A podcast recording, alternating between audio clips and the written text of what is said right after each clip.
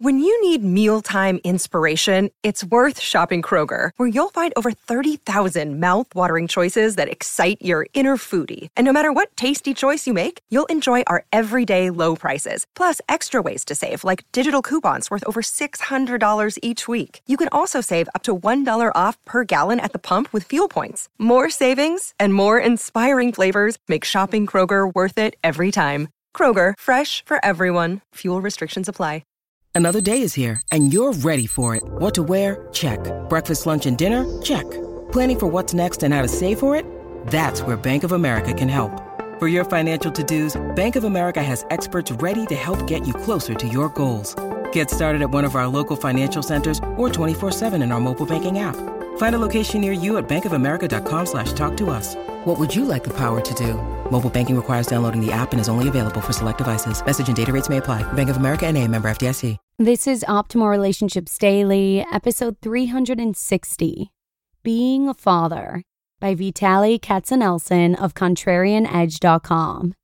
Hey there, I'm your host, Joss Marie, and this is my show where I try and help you optimize your relationships. And today, I'll actually be featuring a new author and blog that I'm super pumped to have here on the show. Not to mention, I can't wait to share the post with you. So let's get right into it and start optimizing your life.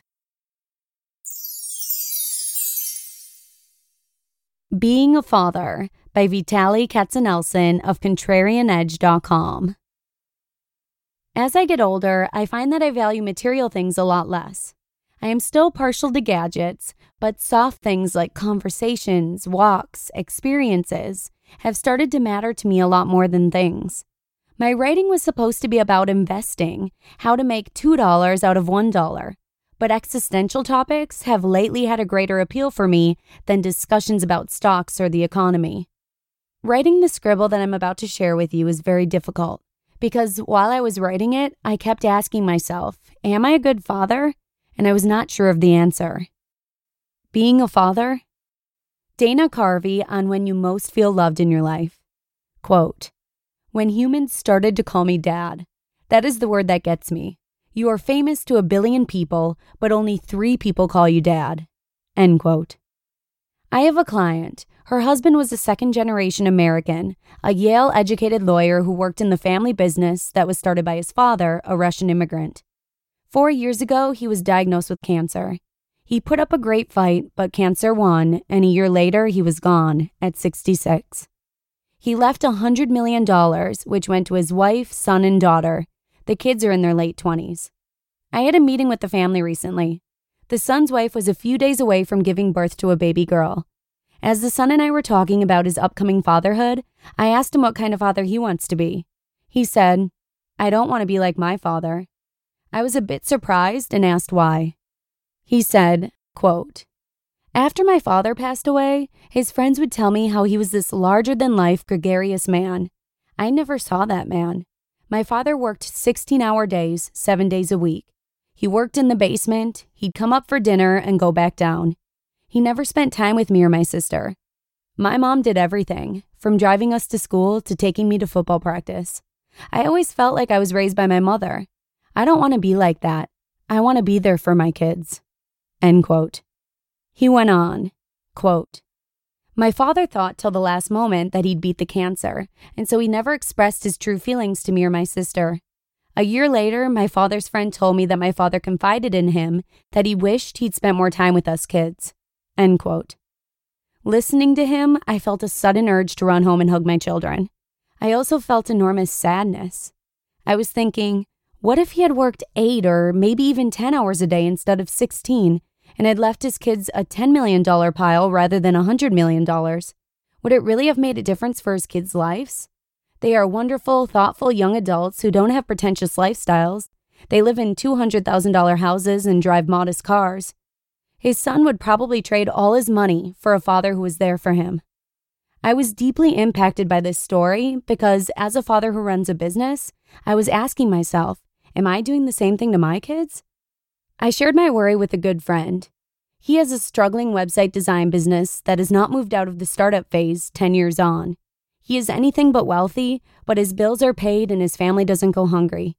He works eight hours a day and spends all of his free time with his three young kids. As I was mentally comparing these two dads, my definition of what success means got completely redefined. It's not how much money you are going to leave your children, it's the memories you'll leave them with. Our appreciation of material things has a very short shelf life. We value the experiences and memories they create exponentially more. His kids may not have the fancy toys and big houses that some of their friends do, but to them, those things won't matter much.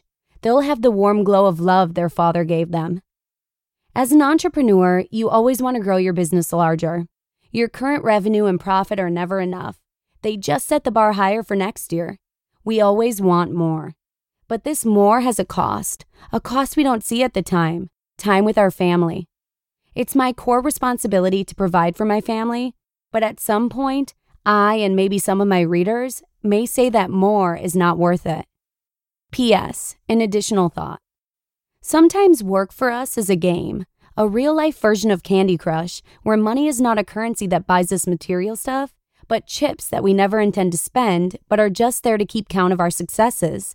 They are the currency that moves us to the next level and the next level.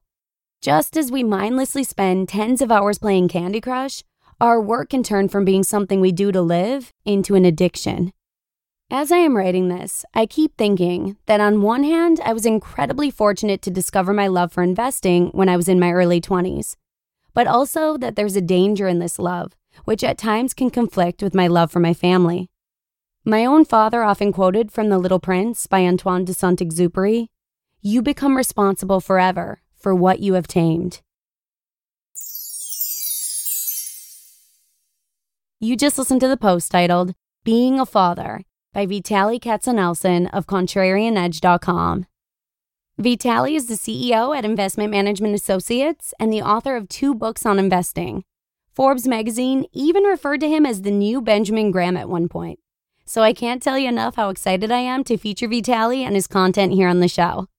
And as you may already know, you can suggest new authors for the show too, right at oldpodcast.com. But with that, Let's cut out of here for the day. Have a great one, and I'll see you again next week where your optimal life awaits.